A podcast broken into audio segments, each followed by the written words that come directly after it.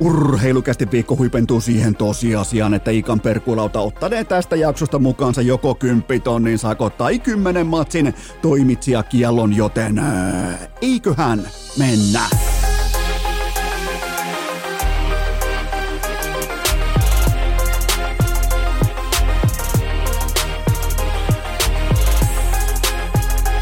Urheilukästin kutoskausi! Salvoksen hirsistudiossa Eno Esko, tuottaja Kove ja päiväkorista karannut pikku Tervetuloa te kaikki, mitä rakkahimmat kummikuuntelijat jälleen kerran urheilukästin pariin on. Perjantai 23. päivä helmikuuta ja meistä jokainen eittämättä joskus heikolla hetkellään on törmännyt sellaiseen äh, epämiellyttävään somevideoon, josta välittömästi pitäisi ymmärtää päästää irti, mutta kun me ei voida, me annetaan pikkusormi. Ja sen jälkeen se hotkaisee koko käden, kuten vaikkapa nämä äh, luontoaiheiset äh, TikTok-pätkät, kun sä etukäteen jo tiedät, mitä on tulossa, ja sä katsot silti, kuten vaikkapa krokotiili hukuttaa viattoman zebran vasan tai varaani hotkaisee kokonaisena pienen ja sympaattisen vuohenpoikasen. Sä tiedät, mitä on tulossa, mutta sä et kykene päästämään irti, ja sen jälkeen sä vihaat itseäsi hiljaa sun omassa yksiössäsi henkisen Imatran esikaupunkialueella, ja tismalleen tältä musta tuntuu juurikin nyt, juurikin tänään tällä hetkellä, jumalauta, kun mä katson Auston Matthewsin ottelukoosteita tai sitten maalikimaraa, koska se on hävytöntä. Se on likaista, se on iljettävää ja jopa sadistista toimintaa, siis 54 matsi, 51 nuottaa ja 50 täyteen nimenomaan kotikonnuillaan Arizonassa. Otetaan sykkeet alas, koska me tässä, me kaikki urheilufanit, jääkiekkofanit, me saadaan todistaa jumalauta historiaa silmiemme edessä. Auston Matthews, aivan täysin häpeämätöntä vie viiksinikkarointia jatkuvasti tuolla pienessä kaukolossa. Kaikki tekee ottelusuunnitelmansa siten, että toi numero 34, toi nyt pysähtyy ainakin, että se voi ratkaista sitten vaikka Nylander tai Tavares tai Marner tai kuka muu tahansa, tai jopa Morgan Riley, ellei se hakkaa poikkarilla päitä irti muilta, mutta tämä numero, nel, äh, numero 34, tämä ykkösentteri Auston Matthews, tämä nyt ei ainakaan tule ratkaisemaan näitä jääkiekkootteluita, ja jumalauta, kun se ratkaisee. Aloitetaan oikeastaan 10 vuoden, otetaan ensin toi pohjalukema. 54 ottelua ja 51 maalia. Aloitetaan tavallaan niin kuin valamaan betonia kymmenen vuoden perspektiivillä, jotta saadaan kiinni konkretiasta. Ja lopetetaan, tehdään sellainen palvelus, lopetetaan Auston Matthewsin nimenomaan tämä käsillä oleva kausi tähän. Se loppuu nyt tähän. Mulla on sakset, mä leikkaan noin, mulla on fiskasset kädessä. Se on leikattu nyt kahtia, se on leikattu poikki ja Auston Matthews ei pelaa syystä tai toisesta enää vaihtoakaan. Joten tota, hän olisi viimeiseen kymmeneen kauteen voittanut NHL maalipörssin yhteensä seitsemän kertaa siis tämän sesongin näytöillä. Seitsemän kertaa. Ja keväällä 2022 hän olisi hävinnyt kelle kyllä vain itselleen. Joten tuota, me puhutaan kaikkien aikojen parhaasta maalintekijästä, me puhutaan kaikkien aikojen nerokkaimmasta ampujasta, laukojasta, laukauskulman äh, hämäjästä, kusettajasta, laukauskulman löytäjästä, me puhutaan all time-kamasta suoraan silmiemme edessä. Ja nyt ollaankin historiallisessa 77 nuotan tahdissa. Yli Selänteen ja Mogilnin edelle jää koko sarjan historiassa vain Gretzky kahdesti sekä Brett Hall että Mario Lemieux eikä ketään muita. Joten mm, mä en tiedä minkälaista arizonalaishattua ää, tässä kohdin pitää ottaa kouraan, mutta mä suosittelen että ottaa kaikki hatut kouraan, koska ja yli, ylimalkaan tällä haavaa, miettikää siis, miettikää niin kuin ihan hattuja, ajatellaan hetki hattuja – ajatellaan hetki pipoja, koska nehän on meille tosi rakkaita. Meillä on vaikka, jokaisella on vaikka, mm, saatat vaikka, että mulla olisi vaikka viisi pipoa tai mulla on vaikka kymmenen pipoa, ja mulla on, mulla on jumalauta, mulla on kymmenen pipoa, niin mulla olisi nyt jo heitetty, jos mulla olisi kausikortti, ja mä kävisin katsoa vaikka kaikki Toronton matsit, eli sekä kotona että vieraissa, mä myös matkustaisin. Mulla olisi kuusi hattua mennyt pelkästään jo siihen, että mä olisin joutunut heittämään niitä kaukaloa tällä kaudella. Mulla olisi enää neljä jäljellä mun hattu hyllyllä. Tämä on aivan täysin sairasta. Ja, ja siis kaikki tämä siten, ja lisää perspektiiviä, lisää tavallaan niin kuin betonia maahan, koska mm, Tämä kaikki siten, että Matthews pelaa hyökkäistä vasta yhdeksänneksi eniten ja hän on tasakenttäpelissä 22 nuottaa plussalla, helle lukemissa. Ja hän on laukunut vain neljänneksi eniten nhl ja laukausprosentti, ja tämä on perusteltavissa, se on 22. Se ei enää ole mitään varianssia tai pasianssia tai kuumaa lapaavaa, se on sitä itseään. Se on nimenomaan sitä laukauskulman ää, löytämistä ja nimenomaan kulman kanssa kusettamista ja kikkailua jatkuvasti, että haa lauon tästä, no enpäs lauokkaa, kun lauon 35 senttiä tuosta tavallaan niin kuin oikean jalan puolelta ja joka kerta kihahtaa, joten ja se mikä on mielenkiintoista, niin kaikki totta kai helposti ajattelee, että okei, okay, Auston Matthews tekee paljon maaleja YVlle. Varmaan, ja, ja kyllä, niin tekeekin, 15 kappaletta. Eli 51 kihauksesta vain 15 kappaletta on syntynyt YVllä. Vertailun vuoksi Sam Reinhardtilla, joka muuten marssii sitten semmoista sivulaukkaa pankkiin ää, nytten kesän aikana, niin se on tehnyt peräti 22 YV-nuottaa. Ja Auston Matthewsia ihan sieltä tavallaan, kun ne aloitti Patrick Laineen kanssa tähän ää, ikuisen mittelön, ikuisen ja ikuisen, mutta siis sen ruukien mittelönsä Äh, sen tiimolta, että kummasta kasvaa parempi ja kokonaisvaltaisempi NHL-pelaaja, niin Auston Matthewsiahan paljon ollaan kritisoitu suurennuslasin kanssa siitä, että hän ei oikein tunnu hoitavan puolustuspelivelvoitteita. Tämä on totta kai aivan niin kuin ihan täysin lähtökohtaisesti silkkaa paskapuhetta, joten tota, hän on yksi NHL vakuuttavimmista kahden suunnan senttereistä. Sen pystyy katsomaan silmällä, sen pystyy katsomaan syvästä datasta, ihan mistä tahansa. Hän on mailapuolustushäiriöissä, eli Datsuk-tilastossa NHL ykkönen, kun taas kiekonriistoissa nohevasti viides. Ja hän on myös tasakenttäpelissä tällä hetkellä. Taitaa olla tuommoisen ihan napakan 50-30, taitaa olla ihan putipuhdas 5-5 jääkiekko, joten ihan ok menee sekin. Ja loppuun vielä Matthewsista, jos ei nyt tähän saakka ole vielä niin kuin tavallaan ottanut kellään eteen, niin loppuun vielä hyvin erikoinen tilastonugetti, mikä antaa tavallaan osviittaa siitä, että kuinka saatana vaarallisesta pelaajasta puhutaan koko ajan eniten tolppa ja ylärima, eli niin sanottuja ripalaakeja. Eli silloin kun jonkinnäköinen kilaus kuuluu, niin tuota, tämän kauden NHL, eli eniten tolppa ja ylärimalaakeja, kyllä vain Auston Matthews, 15 kappaletta. Seuraavalla 12. Tämä on ihan täysin käsittämätöntä, kun tuntuu siltä, että kaikki laukaukset, ensinnäkin kaikki paikat hyökkäysalueella on vetopaikkoja, niin siitäkin huolimatta tuntuu, että kaikki menee sisään, niin sieltä löytyy 15 rimalaakia. Joten tota, et nyt mä suosittelen kaikille, että ne mukavimmat verkkarit jalkaa ja popcornit mikroon ja antakaa itselleni ihan oikeasti lupa nauttia, koska mm, Äh, mun NHL-seurannassa pitää mennä selänteeseen saakka, selännen mokilni, ja sekin oli lähinnä niin kuin ehkä äh, sieltä täältä jostain urheiluruudusta ja vanhasta ää, tosta printti, ei siitä kimaltavasta, vaan siitä työväenluokan jääkiekkolehtiversiosta, niin siitä ehkä katsottiin kerran kuukautta, että missä edetään maalirallissa, joten tämä on nyt joka aamu saatavilla, tämä on, tämä on jatkuvasti meidän silmien edessä nyt rohkeasti vaan nauttimaan, koska toi on ihan täysin hävytöntä. Toi, tämä on nimenomaan vähän kuin sellainen eläinvideo, missä joku se, äh, zebra vetelee viimeisiä henkosiaan. Pieni sympaattinen zebra. Me tavallaan niin kuin ei tekisi mieli katsoa, mutta ei oikein voi päästä irtikään, mutta nämä on Auston Matthewsin highlightit on tismalleen samaa sorttia, koska se on hävytöntä. Se päättää jossain nollakulmassa, että jaahas, toi veska ilmeisesti luulee, että mä syötän. Okei, se luulee sen jälkeen, että mä lauon, mutta mä en lauokkaan tästä, vaan mä lauon tuosta puolen metrin päästä. Mä teen pikku kärkisvikun siihen mukaan, ammunkin etujalalta kiskis. Se on siellä kiekkomaalissa jälleen kerran kädet kohti kattoa ja äh, viiksitrimmeriä esiin. Joten tota, tää tässä on sitten ihan all time kamaa. Ja, ja tota, me ollaan paljon, urheilukästissä on paljon totta kai puhuttu myös siitä vuosien mittaan, että jääkiekko tulee viihteellistymään ja NHL koe koettaa tavallaan samoilla lääkkeillä iskeä markkinaan, miten on tehnyt vaikkapa NFL ja NBA, eli enemmän offensiivista hyökkäysvoimaa tavalla tai toisella askiin, ja Auston Matthews, Conor McDavid, Nathan McKinnon kumppanit, niin ne kantaa tätä soihtua, mitä mä teille ennakoin silloin suurin piirtein kuutisen vuotta sitten, joten tämä ei voi tulla meille ainakaan, tämä ei tule yllätyksenä, mutta se ei yhtään poista sitä tosiasiaa, että tämä on ihan uskomatonta seurattavaa. Äh, sitten vielä vilkaisu äh, sykemittariin koko kiekkokansan osalta. Puhutaan sinivalkoisesta kiekkokansasta. Jotenkin tuntuu edelleen siltä, että Jarmo Kekäläisen potkut saa aikaan suoranaista niin kuin tavallaan kiivastumisen ja tuohtumisen tilaa aikuisissa ihmisissä. Mä voin niputtaa homman vielä kerran paketti, jotta hitainkin ymmärtää. Suurin kunnioitus mun papereissa, suurin kunnioitus Jarmo Kekäläisen uskomatonta GM-uraa kohtaan on tässä kohdin rehellisyys Juuri samalla otteella, jolla kekäläinen käsittelee pelaajia, valmennusta, staffia sekä mediaa. Business as usual. Kenenkään ei tarvitse pahoittaa tunteitaan. Ja mitä tulee mediaan tai sisällön tuotantoon, niin mun ohjenuora on tämä. Ole ennemmin rehellinen vaikka sadalle tuhannelle kuuntelijalle, kun alat miellyttää ja nuolla jotain yhtä GM tai, ää, tai ex-GM tai sanotaanko vaikka kahta entistä NHL-pelaajaa. Ja, ja se on sellainen ohjenuora, mihin mä toivon, että jokainen nuori, jos haaveilee paikasta vaikka jonkinnäköisellä niin kuin äh, mediakartalla tai mediatehtävissä tai sitten sisä, sisä, äh, sis, sis, sis, sisällön tuotannossa, niin tuota, muista kelle sun pitää olla lähtökohtaisesti aina rehellinen.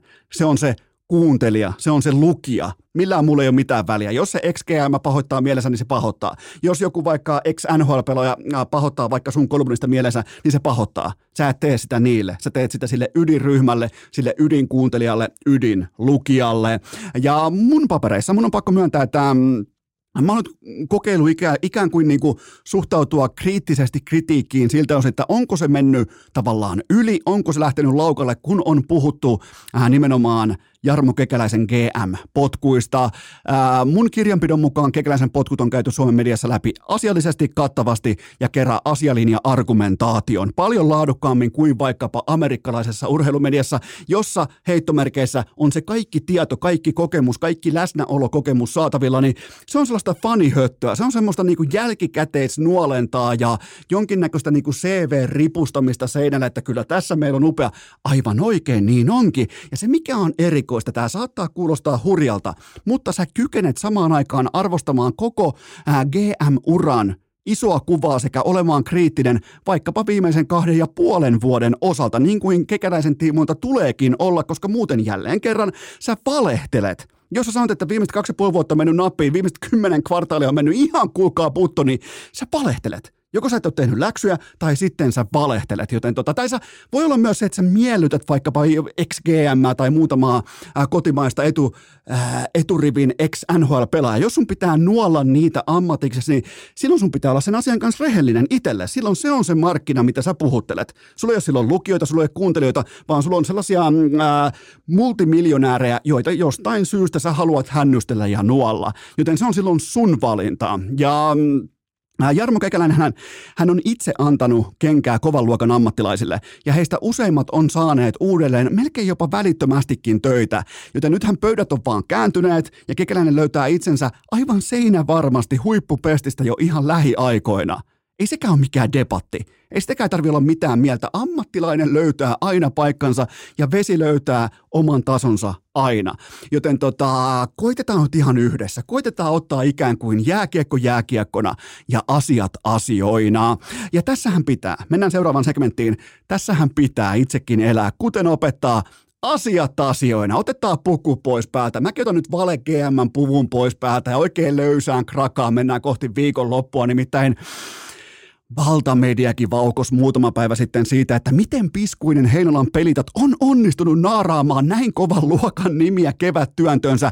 Vili Sopanen, Tyler Redenpah ja kumppanit, niin mä tein asian tiimoilta, niin kuin kuuluu näin niin kuin tutkivana journalistina. Mä tein tutkimuksen, mä tein esiselvityksen siitä, että miten tämä kaikki on Heinolassa mahdollista siellä betonihökkelin sisällä ja mä sain myös siihen mittavia ää, vastauksia. Joten useimmittenhan tämmöisissä niin pelaajakohuhankinnoissa, jättihankinnoissa, niin useimmiten seuran vipu syntyy palkanmaksu, äh, palkanmaksukyvystä tai kokonaisvaltaisista olosuhteista. Mutta Heinolassa, Heinolan pelitoissa, tämä vipu syntyi kauden päätösmatkasta tahkolle. Firman piikki on sovittu jo etukäteen, että kulkaa talo maksaa, otetaan sieltä kunnon mökit, majoitukset kaikkia. Firman piikki tulee toi ja toi määrä kylmää kaljaa, niin johan alkoi löytymään peli jo, johan alkoi löytymään siirtomarkkinasta tiettyä katetta. Jumalauta, joten tämä on se vipu. Se on kauden päätösmatka tahkolle. Ei se ole palkkapussi, se ei ole kilometrikorvaus, vaan se on nimenomaan se, mitä kaikki rautaliikassa odottaa, eli se kauden päätösmatka. Mä oon ollut siellä, sä oot ollut siellä ja me ollaan aina viihdytty siellä, joten näin neuvotellaan rautaliikassa. Pelitat on virallisesti valmis ensimmäiseen suureen kevääseensä sitten herran vuoden 2006.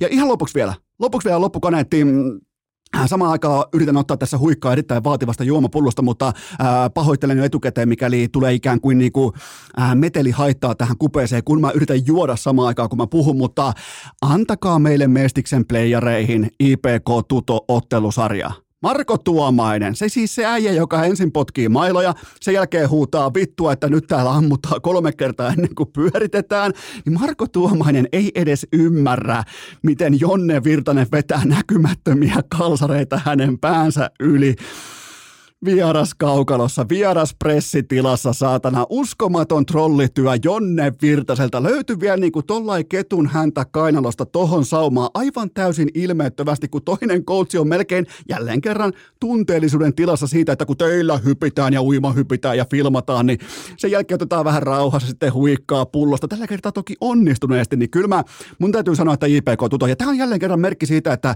okei, ei kaikki Virtasen tavallaan niin kuin hassuttelut, ne ei ole osunut kohdalle, niin kuin kellään meistä ei osu, mutta mikä oli mun reaktio nimenomaan tämän ää, pressitilaisuuden jälkeen? Se oli se, että Käympä katsomassa, että mitkä on voimasuhteet sarjataulukossa, käympä katsomassa, että kuinka realistinen olisi saada vaikkapa IPK vastaan tutu, eli näillä on merkitystä. Ihan, ihan turha tulla kenenkään jauhamaan, että et, et ei nämä liity. Totta kai siis nämä on niitä juttuja, mistä ihan tällainen niin normikotisova kuluttaja, kuten vaikka minä, kellon alle 200 paikan päällä nähtyä NHL-ottelua, niin me otetaan näistä kiinni. Me otetaan näistä kiinni, me, me nautitaan näistä.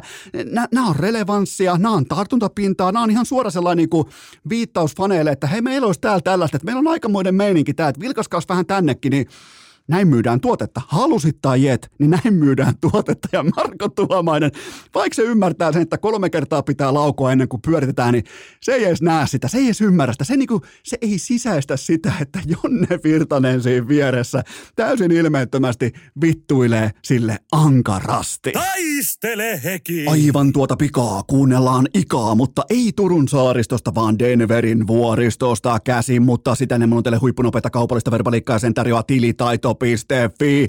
NHL treidien takaraja lähestyy ja sullakin on tässä kohdin koska tahansa sauma vaihtaa kirjanpitäjä, sauma vaihtaa tilitoimistopalveluja ja mä lupaan tilitaidon osalta kaksi asiaa. Sä et osta koskaan sadalla tonnilla kebabia Turkista, eikä hiiret syö sun tositen materiaalia 70 000 euron edestä. Se on Enoeskon garantii tässä kohdin. Tilitaito.fi puolesta Kajaanin tilitaito, luotettava, kotimainen, perheyrityshenkinen ja piskuinen puutalo, kuulkaa Kajaanista vahva suositus. Menkää kaikki tuoreet yrittäjät, kaikki nykyisetkin yrittäjät, menkää osoitteeseen tilitaito.fi. Se on luvattu maa. Se on nimenomaan tilitaito.fi ja nyt ikan perkuulaudan pari.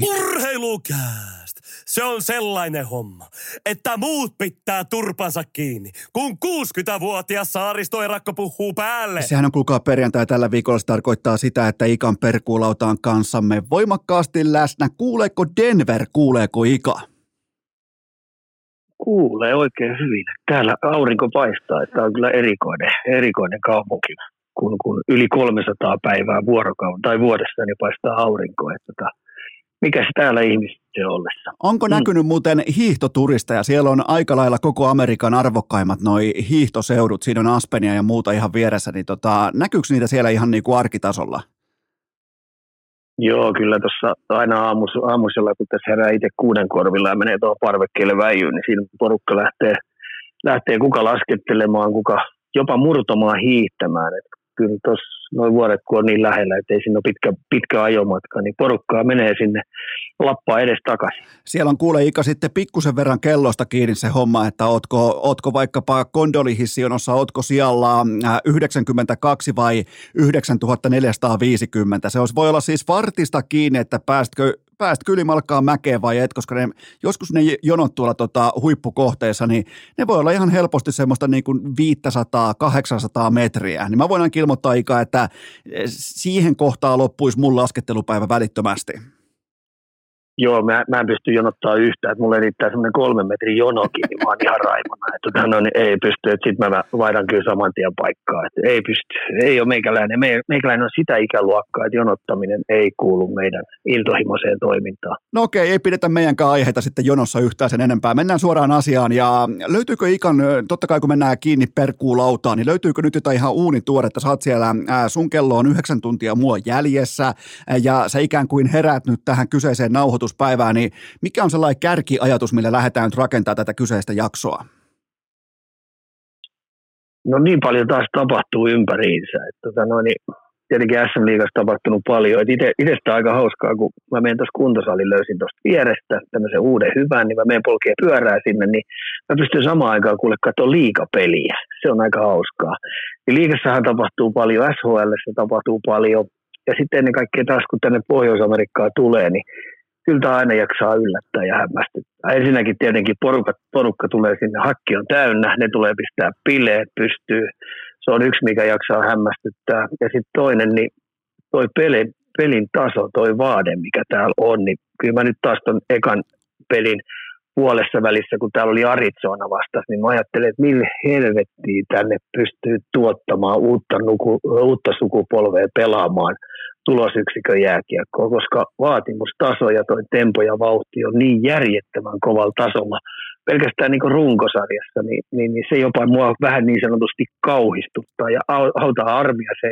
Mulla on tänä iltana kun tätä nauhoitetaan, niin me mennään tuon nuorimmaisen pojan kanssa, mennään katsoa toi Nuggets vastaan Washington Wizard, niin jälleen kerran mä joudun varmaan hämmästelemään, mitä helvetin urheilijoita siellä on. siellä, siellä niitä vasta sitten onkin, kun Nikola Jokic pelaa jälleen kerran MVP kautta, mutta tota, tuohon otan kiinni, kun täällä on ollut vähän itkusia öitä nyt tota, influen, ilmeisesti influenssan takia, niin, niin mäkin olen katsonut keskellä yötä jääkiekkoa. Täytyy sanoa niin kuin vaikka Rangers vastaan Dallas Stars ja sitten tuota, Edmonton Edmonton Oilers vastaan Boston Bruins, niin, niin kyllä se tempo ja sellainen, kun miettii, että ne on kuitenkin NHLn kärkeä, niin se on ihan järkyttävän kova, kun vielä ei olla edes playereissa, ja nämä joukkueet itsessään nyt ei ihan hirveästi, ainakaan noin niin kuin vastakkain, kun puhutaan siis äh, ikään kuin konferenssi vastaan konferenssi, niin ei ole niin mittavia panoksia, mutta Tossa, näissä otteluissa, mitkä mä mainitsin, niin aivan järkyttävän kova tempotaito, vaade ja kaikki tämä, niin on kyllä ollut ilo silmälle, vaikkakin tämä on vähän niin kuin valvottu nyt öitäkin. Joo, ja toi esimerkiksi niin kuin just sanoit, toi Edmonton Boston peli. Mekin tuon nuorimmaisen kanssa eilen katsottiin ja hämmästeltiin ja kummastiin, että milli hitossa tuolla pystyy muuten nuori poika pelaamaan. Se oli niin fyysisesti, kamppailuvaalteeltaan, taitotasoltaan, vauhdiltaan, tämmöinen luistelutaito, luistelukestävyys. Niin olihan se hei hurjaa leikkiä. Teillä on siellä ihan iloinen tällainen niin kuin ikään kuin perhetapahtuma käsillä, nimittäin Arturi Lehkonen pelaa nyt sitten viikonloppuna ottelun numero 500, niin millä, millä odotuksin Faija Lehkonen lähtee askiin tai, tai oikeastaan niin kuin askin laidalle ja varmaan voidaan molemmat olla samaa mieltä siitä, että aika nopeasti se kello tikittää. No joo, kello tikittää ja täytyy nyt tietenkin hämmästellä ja kummastella sitä, että tota, no, niin ensinnäkin se on yleensä päässyt tänne pelaamaan ja mahtunut pelaamaan. Että toi matka on ollut aika värikäs ja pitkä. Ja jos mietitään sitä junioriaikaa, kun, kun se oli semmoinen kuivan kesä orava ja rääpäle pieni veijari ja kuitenkin nostettiin jo aika aikaisessa vaiheessa liikaa pelaa, niin kaikki oli vähän sitä mieltä, että hyvä jos liikatason pelaaja tulee. Että liian hidas luistelee, liian hidas, liian heikko, harjoittelee väärällä tavalla. Tämmöiset pelimaneerit ei ole oikein kansainvälisellä tasolla. Poika ei tee mitään muuta kuin kytää pisteitä ja maaleja. Niin, niin siihen nähden niin aika tämmöinen kiva muodonmuutos ja matkan varrella ollut. Et ne valinnat, mitkä se on tuossa matkan varrella tehnyt, niin on sitten osunut kyllä aika kohilleen ja sitten ihan vaan kaikille tiedokset, että meikäläinen ei ole niitä askelmerkejä kyllä jaellut, että kyllähän poika on itse valinnut milloin minkäkin siirron tai miten se on harjoitellut ja muuta, niin se on itse vahvasti kyllä sitä tehnyt. Ja sen takia täytyy hattuun nostaa pojalle. Ja toinen, mistä mä oon niin äärimmäisen ylpeä, mitä nyt viime aikoina on katsonut, niin se ei ole myynyt sieluansa.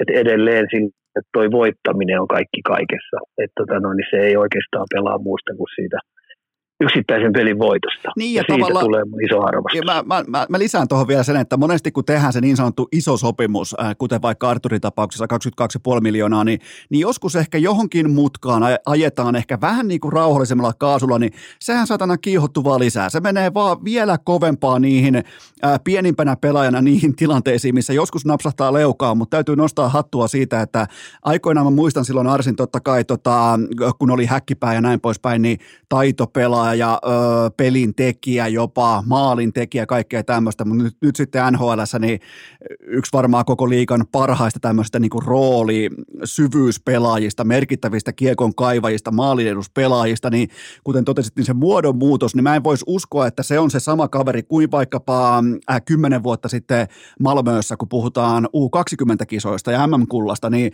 se kasvutarina ja se muodon muutos on todella, todella merkittävä.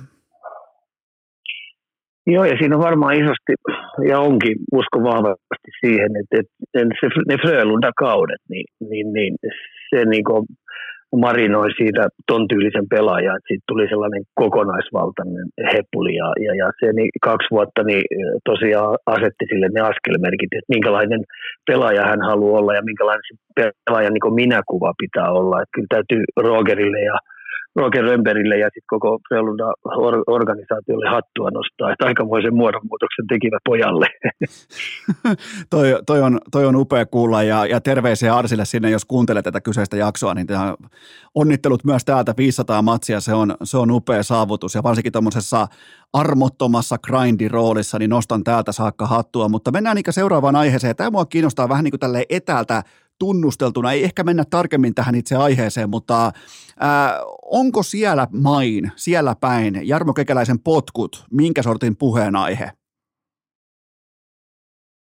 No ei, ei se mikään isosti ole, mutta tietenkin kun mediaa seuraa täällä, niin, niin, niin siihen törmää, mutta niin kuin yleisesti ottaen, niin kaikkiaan tietää täällä, että se on arvostettu ja, ja, ja tota noin, niin hyviä juttuja tehnyt GM ja nyt sitten kaikki täällä odottaa kieli pitkällä, että mihin se sitten päätyy jatkamaan uraa ja millä postilla. Et tota no, niin täällä on ihan järjetön määrä organisaatioita, jotka haluaa palkata tuon tyylisen ammattilaisen johonkin hommiin omaan organisaatioon. Et täällä, niin kuin, että jos sä saat potkut niin kuin valmentajana tai tai, tai sitten gm niin se ei tarkoita sitä, että tota, on sun uras lopu. Päinvastoin ne tietää, että sä oot tehnyt paljon asioita ja sitten sä oot yhtä kokemusta rikkaampi. Ja mä sanoisin... Että ainakaan sä, te, niin, ainakaan sä et tuu tekemään niitä samoja munauksia ja toi ammattitaito on vaan parantunut. Ja sitten kun sulla on ollut, ne tietää sen, että nämä jätkät joutuu, jotka on potkuikkia alla ja muuta, niin ne on joutunut olemaan aika kovissa myrskyissä.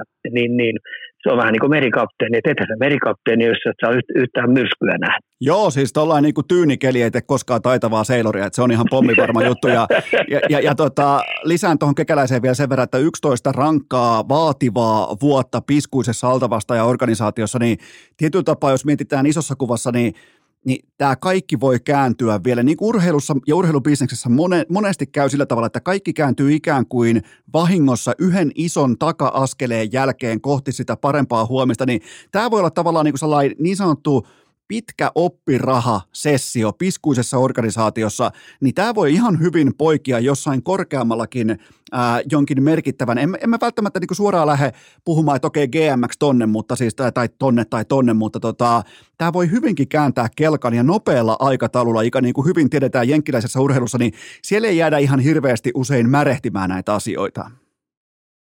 Ei, ja tässä on hyvä nyt esimerkki, että hänen apulaisensa, eli vara GM Bill Chito, lähti, lähti Floridaan. Niin mun mielestä se on aika kivassa, kivassa laineessa paukuttanut menemään tuossa pari viimeistä vuotta. Niin, ja tuon tietotaidon, minkä se on kekäläiseltä saanut ja vienyt tuonne Floridaan, niin kyllähän nämäkin on sellaisia pieniä positiivisia merkkejä keklusta, että sen takia mä en epäile hetkeikään, ettei toi ammattitaito, mikä kekäläisellä on, niin se ryöstetään johonkin organisaatioon todella nopeasti. Tuosta ollaan tismalleen samaa mieltä, että samaan aikaan kun me voidaan kritisoida tätä vaikka viimeistä kahta vuotta, niin silti se iso kuva, meidän tulee nähdä se tässä voimakkaasti, että se on kohillaa ja, ja tällaisen isomman taka-askelman jälkeen useimmiten se puutarha alkaa kukkimaan vähän paremmin paremmin. Mä oon ihan varma, että kekäläinen työllistää itsensä äärimmäisen nopeasti, mutta Ika, mennään kuitenkin seuraavaan aiheeseen. Tämä mua kiinnostaa. Käydään nopeasti läpi tämä oikeastaan, koska Mä osaan ehkä ounastella sun vastauksen, mutta kenet sä Ika valitset juurikin tänään, juuri nyt sun ykkössentteriksi seuraavista pelaajista?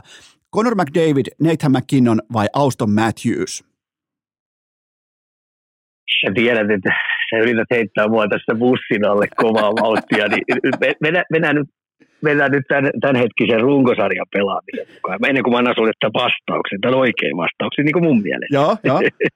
niin, niin Matthews hän tällä hetkellä äh, tässä runkosarjassa dominoi kaikkia tilastoja. Kyllä. Ei ole kahta sanakaan, että se on tällä hetkellä runkosarjan paras pelaaja. Siis niin kuin puhutaan kaikista tilastoista siis oikeasti aloitukset, alivoima, ylivoima, 5 vastaan 5 pelaaminen, ää, riistot, heitä mikä tahansa tilasto, niin, niin ää, top kolmessa tai jopa top, tai se ykkönen on Matthews. Kyllä. Sitten epäselvääkään. Sitten kun tuossa on vielä se, että toi maalintekovoima, ja kun toi Onni Armaskin näyttää hymyilevän, kun se teki nyt yhden maalin tuossa Arizonaa vastaan jopa rinnallakin, tai olisiko ollut tuota, noin Aatami omenalla, mutta aika lähelle siihen, niin, niin, niin Onni Armaskin tuppaa hymyilemään, niin tällä hetkellä se on. Ja sitten kun mä eilen katsoin sit tuon Bostonin pelin tuohon kylkeen, Bostonin Edmontonin peli, niin kyllähän toi McDavid on hei hurjaa. Ja on, on. Siis ihan käsittämätön nopeus ja toi taitotaso tuossa vauhdissa toi haltuottaminen, syöttäminen, toi kiekohallinta, niin aivan käsi. Sitä on niin aika mahdotonta jopa fyysisesti pysäyttää. Ja sitten kun mä oon sit katsonut tätä McKinnon ja kaikki pelit, kaikki vaihdot suurennuslasilla, niin silloin missioni päällä. Et, tota noin, niin e-, ethän sä sattumalta, sattumalta tee 27 peliä kotipeleissä pisteitä, että sulla on tuommoinen putki päällä, että et se on hurja äijä. No nyt sitten, kun sä, nyt, nyt sitten kun mun pitäisi valita tämä ykkössentti, Joo. niin sä tiedät, että mä tykkään sellaisesta äijästä, jolla on sit oikeasti raivo päällä, joka ei anna kenellekään armoa, joka alistaa sitten kaikki, kunhan vaan joukkue voittaa, niin se on McKinnon. Joo. Ja sitten kun tässä on vielä sellainen taustalla, että se on oikeasti päätyvästi vienyt joukkueen ja ne on voittanut Stanley Cupin. McDavidillä sitä ei ole, vaikka missioni, eh, missioni on päällä, mutta nähdäänkö jälleen, että kyykkääkö, en osaa sanoa. Ja, ja Matthews, me tiedetään Toronto, hei. niin eikö se ole ensimmäinen kierros ihan pihalle? Tää, tota, Ika... pystyykö nämä kaksi, nämä kaksi, kaksi muuta, mitkä mä tässä ehdot, eh, yrität ehdottaa, niin pystyykö ne tekemään sitten sen totaalisen rytmimuutoksen, kun aletaan pelaa näitä paras seitsemästä peleistä. Ja McKinnon muuten pystyy. Sen takia valintani on ehdottomasti McKinnon. Tämä oli, tämä oli totta kai vähän niin kuin piikikkäästi, suolaisesti aseteltu kysymys, mutta sä menit tästä läpi. Sä sait tentin läpi kerrasta, että tämä menee nimenomaan tällä tavalla tällä hetkellä, juurikin tänään. Me voidaan taas niin kuin kahden viikon päästä, meillä voi olla ihan eri vastaukset, mutta just nyt, just tällä hetkellä, kyllähän tämä ikä Auston Matthewsin tekeminen, niin tämä on ihan täysin hävytöntä. Ja mulla on ikä sulle mielenkiintoinen tilasto, koska äh, mä tykkään syvästä datasta ja siitä, että miten vaikka tehokkuus skaalautuu pelaajien kesken, niin kuuntele tarkkaan. Eli kuten tiedetään, Auston Matthews 75 tehopaunaa tämän kauden äh, NHLn runkosarjassa ja vain kahdeksan kakkossyöttöä vain kahdeksan kakkossyöttöä. Se joko tekee sen maalin itse 51 kappaletta tai antaa maaliin johtavan primäärisyötön 16 kappaletta. Silloin jumalauta vain kahdeksan kakkossyöttöä.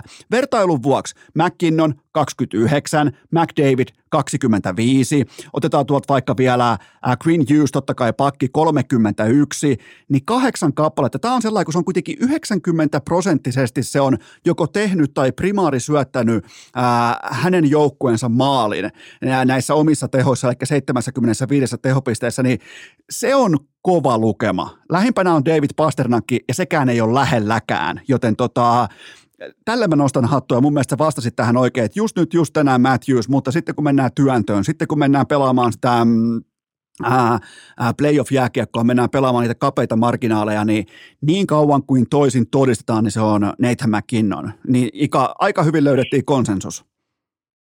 No niin, heitetään tähän tämmöinen ihan tämmöinen oppimissetti, minkä mä taas tässä parin päivän aikana opin, kun mä näin tuon Arizona. Kun Arizonaltahan puutuu isoja poikia, eikö niin? Joo. Jos Arizonassa olisi muuten Matthews, niin, tota noin, niin Arizona menisi pudotuspeleihin. Menis. Tällä hetkellä, kun heiltä puuttuu, niin, tältä hetkellä, kun heiltä puuttuu iso poika, tai muutama iso poika sieltä, niin toi, vaikka ne pelaa hyvää jääkiekkoa, niin niillä on 11 pelin tappioputki. puuttuu iso poika. Ja, ja, oikeasti. Sillä on valtava merkitys tämmöisellä suunnannäyttäjä pelaajalla tällä hetkellä, niin oikeastaan mihin tahansa sarjaa Et, et, et, ne, ne tekee niin valmentajista erokkaan näköisiä. Kyllä, tuo kaikki pitää paikkansa. Tähän, kohtaan, tähän otetaan oikeastaan juurikin tähän kohtaan napataan ihan pieni tauko ja sitten jatketaan. Peliä! Tähän välikköön on suorastaan herkullinen muistilappu siitä, että penkkiurheilijan viikonloppu tulee olemaan timanttista sortia ja sä et selviä sitä läpi kerran. Ohuen eväskorin. Äh, tämä tässä on totta kai maksettua kaupallista verbaliikkaa, sen tarjoaa Volt, NHL Prime missä Miettikää viikonloppuna muun muassa Flyers, Rangers ja Battle of Pennsylvania, joten nyt se eväskoripolitiikka kertalaakista kuntoon. Ja nyt te kaikki, jotka ette ole koskaan kokeilleet Volttia, te olette uunituoreita tulevia voltaajia, ota talteen koodi Helmi30, laita eteenpäin koodia. Helmi30, saat uutena volttajana miinus 30 prosenttia alennusta 14 päivää putkeen, kaikki ehdot normaalisti voimassa, voit tsekata ne vaikkapa urheilukästin Spotify-jaksoesittelystä, ja mikä parasta, Volt ei ole enää vain ravintola lähettipalvelu, vaan nimenomaan sä löydät sieltä likimain ihan kaiken tarvittavan kakkulapioista sukellusvarusteisiin. Lataa Voltin sovellus jo tänään ja käytä koodia HELMI30 lisätiedot osoitteesta volt.com. Eteenpäin! Sittenhän me jatketaan perkaamista Ikan kanssa ja Ika, mennään Turkuun. Vaikka sä oot Denverissä, nyt piipahdetaan Turussa, joskaan ei saaristossa. Kaapo Kakko, tällä hetkellä Rangersin paidassa viiden ottelun pisteputkessa, kun tätä tehdään. Ja ootko tehnyt jotain sellaisia noterauksia, mikä liittyisi kenties siihen, että onko Kakko ottanut jotain tiettyjä askelmia eteenpäin? Onko tämä varianssi, onko tämä kuumaa lapaa vai Ika? Ää, mistä on just nyt kyse? Äh, tietenkin sillä oli hyvä kuntoutusjakso tuossa penossa, että aina kun pelaaja joutuu kuntoutukseen, niin mä aina toivon, että tota, no, ne tekee oikeita asioita ja sitten ettei liian aikaisin hypää askiin. Niin, niin mun mielestä Kaapo sai rytmistä oikeastaan tosi nopeasti kiinni. Ja nyt sitten kun hahmotellaan tuota pelitapaa, mikä äh, Rangersilla on, niin se on tämmöinen kolmen rytmin pelaamista, että ne hidastaa, puoli hidastaa ja sitten pelaa nopeita ja samo, samoin on heidän tota, noin karvauspelaaminenkin, eli se on semmoista kolmivaiheista ja välillä tekee pelistä aika hidasta, niin Kaapo pääsi siihen kyytiin tosi nopeasti sitten mukaan. Ja sitten kun nämä ketjut on kuitenkin aika jumitettu tonne, että siellä on Lafanieri, Trocek ja Panarin on yksi. Ja, ja tota noin, niin sitten kun täällä on kuitenkin Zibanev ja Kreider, ja siinähän oli video niin jonkin aikaa, ja tota noin, niin se loukkaantui, niin, niin siihen haetaan äijä ja Kaapohan kävi siellä. Kyllä. Niin se ei jotenkin oikein, ne kemiat oikein kohdalle, nyt siinä on Jimmy Viisio siinä. Niin onneksi tämä ketju, mihin, mihin Kaapo pistettiin, tämä Brod, Brodzinski ja Kuili, niin yhtäkkiä se rupesikin toimia. Se oli heillä semmoinen extra effortin antaja, pystyi tekemään sieltä täältä hyviä maaleja, sellaisia voittavia maaleja. Sen takia ne on, ne on aika hyvässä voittoletkussa ja Kaapon voittoprosenttihan on melkein 80. On, on. Se on, se, se, on, se, on, aika hurja, se on aika hurja. Se on, se on, se on, se on kävelevä tupla V. Se on siis, se pukee kamat Joo, päälle ja Rangers voittaa. Niin, ja sitten kun täällä on sitten tämä uusi heidän tämmöinen äh, koripalloketju, jossa on sitten Karjolta, eli tämä Rempi ja Kudro ja Enström joka tulee pelaa sen 5-6 minuuttia peli kohti, niin sen takia nyt tässä on aika hyvä tilanne kaapossa, että se peliaika kyllä rupeaa tuosta pikkuhiljaa nousee, koska se tekee nyt voittavia hyviä asioita siellä pikkuhiljaa. Ja sitten mä uskon, uskaltaisin väittää, että saattaa jossain vaiheessa niin napsahtaa toi ykkös YVkin paikka.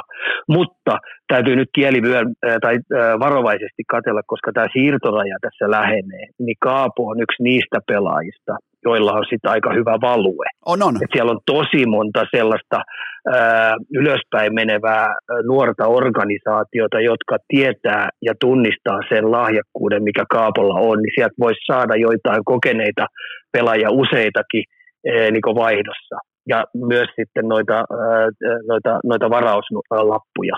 Joo, ja tota, no, niin katsotaan nyt, mitä, odot, mitä tulevan pitää. Tuohon lisää vielä sen, että amerikkalaisessa urheilussa on tosi tavallaan niin kuin, siellä ei ihan herkästi päästetä kiinni siitä aiemmasta näkemyksestä, kun joku pelaaja on varattu vaikkapa ykkösenä, kakkosena tai kolmosena, niin tavallaan se asiakirja tulee sun rintataskussa yllättävän pitkälle, vaikka pelit ei menisi nappiin, vaikka olisi loukkaantumisia, vaikka olisi vastoinkäymisiä, niin, niin sellainen tietty niin draft-status, se tulee aika pitkälle. Ja tästä syystä Kaapo Kako, vaikka ei ole tuotantoa ei ole ollut Rangersin paidassa juurikaan, mutta silti se hänen trade-arvonsa on yllättävänkin korkea siitäkin huolimatta. Ja mä oon ihan varma, Ika, että Rangers lähtee ampuu isosti nyt tähän, koska tämä on nyt se hetki. Tämä on se tilanne, milloin pitää työntää, milloin pitää lähteä voimakkaasti kohti Stanley Cupia. Ja kyllähän niin kuin joku Jake Gensel tuosta Pittsburghista – kyllä se on melkein pakko käydä varastaa sieltä pois tai jotain muuta vastaavaa. Joten tota, ja, niin. Ja, ja, siinä, voi, siinä voi ikä hyvinkin olla sitten Kaapo Kakko tämmöinen ikään kuin, niin kuin assetti, mitä siirrellään toiseen suuntaan, kerran sitten jonkin ää, varausvuoron tai vastaavan, mutta, mutta on toi, ää, mulle tulee tästä kolmos, mä, mä lisään vielä sen, että ota kohta ota koht vielä kiinni tähän aiheeseen, mutta tota, mä lisään sen, että tästä kolmosketjusta nykyään tulee mieleen, kun oli aiemmin oli, ää, olisiko ollut vuosi tai pari sitten playereissa oli tällainen kid line, eli Lafreniere, Hytil ja Kakko. Se pelasi hyvää jääkiekkoa, nyt tämä kolmosketju, niin tämä pystyy astumaan samalla tavalla esiin. Ja tämä lupaa todella hyvää, jos Rangers pitää kakon ja lähtee tekemään työntöä tällä porukalla, niin, niin tota, erittäin lupaavia merkkejä. Joo, siis tämähän olisi se ehdoton, että ne pystyisi tuolla tasolla pelaamaan, niin se auttaisi tuota ykkös-kakkoskenttää tosi paljon. Että nämä pystyisi 5-5 pelissä painaa, painaa sen kiekko aina toiseen päähän ja pitää niitä pitkiä hyökkäyksiä ja tehdä sieltä täältä niitä, niitä maaleja. Mutta tässä kun ajatellaan tätä kakkoa niin kuin muutenkin, niin se pelaa hei Rangersissa. Eli Rangersin tämmöinen markkina-arvo ja tämmöinen medianäkyvyys ja fanien intohimoisuus, niin se on ihan samalla tasolla melkein kuin mikä Montrealissa on tai Torontossa. Et, et ne laskee siihen, että jos sä pystyt siellä pelaamaan edes jollakin tasolla nuorena pelaajalla, niin, niin jos sä siirryt jonnekin ja sut otetaan, niin todennäköisesti taso nousee heittämällä välittömästi. Kyllä. Toi... Koska Kaapohan on tuossa sirkuksessa niin hei, henkisesti ja fyysisesti niin ihan tervepäisesti pärjännyt. On, on. Ja, ja helvetin, helvetin niin kuin suoraselkäisesti, että aina on ensimmäisenä itse osoittanut omat ää, vaikkapa niin kuin puutekohtansa, että mitä pitää kehittää, minkä kanssa pitää mennä eteenpäin. Ja sitä mä ihailen aina kakkoa, että kun sitä kritiikkiä tulee vaikka, että sitä tulee vaikka median kautta, tai, niin se ei ole koskaan niin kuin vetää mitään herneen palkoja enää, vaan se tietää, että se on osa duunia. Me, median duuni on käydä läpi sitä esille pantua suoritusta, niin kakko ymmärtää sen osan pelistä, että se ikään kuin, niin kuin toteaa, että okei, tämä kuuluu tähän hommaan, ja se ei taas niin kuin vaikuta sitten vaikkapa hänen suhteen, niin kuin mediasuhteisiin mitenkään. Joten sille mä oon aina nostanut hattua, että se ei koskaan niin kuin lähtenyt kiukuttelemaan mediaa vastaan, koska Ika New Yorkissa, me ollaan nähty, mihin se johtaa. Siinä tullaan hopeet kaulassa pois välittömästi. Joo, niin kun ikä on 23 V, me aina unohdetaan, että on tosi nuoresta pelaajasta kysymys. Ja sitten kun kaikki nämä organisaatiot tietää, että silloin tämä hyökkäyspelikapasiteetti on siellä jossain. Välillä tietenkin ollut piilossa vähän pitemmän aikaa, mutta hän pystyy tekemään niitä voittavia yksykkösiä kulmista nouseen. Maali edessä pystyy harhauttaa yksi ykkösen ja pistää kiekko reppuun. Samoin laukaus varmaan tulee tässä matkan varreen kehitön. Niin kenelläkään ei ole epäselvääkään, että ei siellä olisi sitä tasoa, pistää kiekkoa pussiin ja olla se, niin se pisteitä tekevä pelaaja. Mutta nythän tällä hetkellä vain nuorena pelaajana on tietyllä tavalla maksanut tuossa sirkuksessa niin vähän oppirahoja. Mennäänpä oppimaan aiheesta, josta mä haluan kuulla sun kannan nimenomaan siitä, että mä kävin jo pöllimässä Jake Kenselin pois, eli mun papereissa Pittsburgh Penguinsin kausi alkaa olla pikkuhiljaa taputeltu. Niillä on kerran kolmesta sauma tässä kohdin playereihin ja vaikuttaa idässä siltä, että toi Villin kortin paikka alkaa vähitellen lipua käsistä, koska viime ajat on ollut todella vaatimattomia. Niin Ika, kysymys, mä tiedän, tämä on sun suosikkipäävalmentaja, yksi sun suosikki suosikeista, mutta onko Coach Sullivan menettämässä otteensa Penguinsista? Äh, mun mielestä ei. Mun mielestä ei. Et, tota noin, en mä usko, että tota noin, Dupasilla on edes saumaa pistää sitä kilometri, kilometritehtaalle ja kysymys kuuluu, että mistä sä löydät paremman päävalmentajan, joka pystyy toimimaan tällaisten supertähtien kanssa, joilla on niin paras käyttöpäivä osalla on, on jo mennyt. Ja silti ne pystyy pelaamaan mun mielestä ihan uskottavaa nhl jääkiekkoa. Tämän vuoden isompia ongelmia, mietit tuolla rosterilla, niin ylivoimaprosentti on 13,5, on siellä 30 NHL. se ylivoima ei ole kauheasti muuten tuottanut heille juuri mitään. Ja mietin, mitä jätkiä heillä on pyöritään YVtä. Ja Kyllä. se on noin paskaa ollut, hei. Et tota noin, niin problematiikka on tietenkin, että, että jos mä katson tätä rosteria, niin, niin äh, kyllähän siellä on paras päivä. Lars Ellerheim, tiedät, että se on ihan hyvin pelannut, mutta kyllä silläkin on malkki, niin hei, mä en jotenkin enää syty ollenkaan. Musta se näyttää vähän vetelältä. Riley Smith, Jeff Carter on yksi mun suosikkipelaajista ollut, mutta ei se pysty etu, eturiviin tullut. Raakkeli, jonka ne nappasi tuolta Anaheimista, Joo, ei, niin se on ei, mit, kokonaiset, niin. vi, kokonaiset viisi maalia. Sitten täällä on tällaista nietoa, vaitia ja kumppaneita, niin, tota noin, niin ei vaan yksinkertaisesti Crosbylle on riittävästi jätkiä ollut, jotka jeesaisi sitä, että toi, toi pudotuspeli viiva olisi heidän yläpuolella. Joo, ja toi tota, alkaa valua tämä Crosbyn suurin piirtein 50 maalin sesonki. Se pelaa 36-vuotiaana 50 maalin kautta latoo pöytää, 90 tehopaunan sesonkia pöytää, ja tämä porukka tällä hetkellä ei ole menossa mihinkään ja ihan järkyttävä ketjujumpa on koko ajan käynnissä ja, ja kotimaisittain on se erityisen mielenkiintoista, että Penguins just ihan tässä muutama hetki sitten vapautti Colin Whitein ää, vaivereihin. Se tarkoittaa sitä, että ää, nelosketjun oikea laita Jesse Puljärvi, kolmosketjun oikea laita Valtteri Puustinen. Eli nyt on molemmat suomalaiset sitten kokoonpanossa, niin Ika, ää, mitä ajatuksia tästä?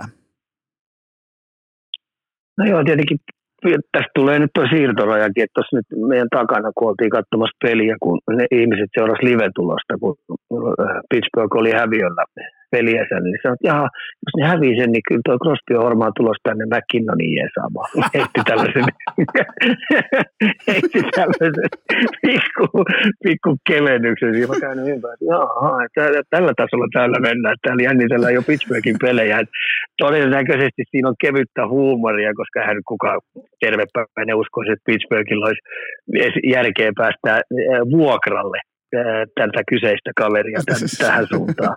si, Mutta si, tota, no, niin, niin. varmaan tulee tapahtuu, tiedätkö tuo, tuo siirtoraja on taisi olla viimeinen lehdistötilaisuus Dubaseiti, että kaikki muut on myytävissä tai vuokrattavissa, paitsi heidän määrätyt runkopelaajat. Ja silloin puhuttiin Crospista ja, ja, ja Malkkinista ja Letangista.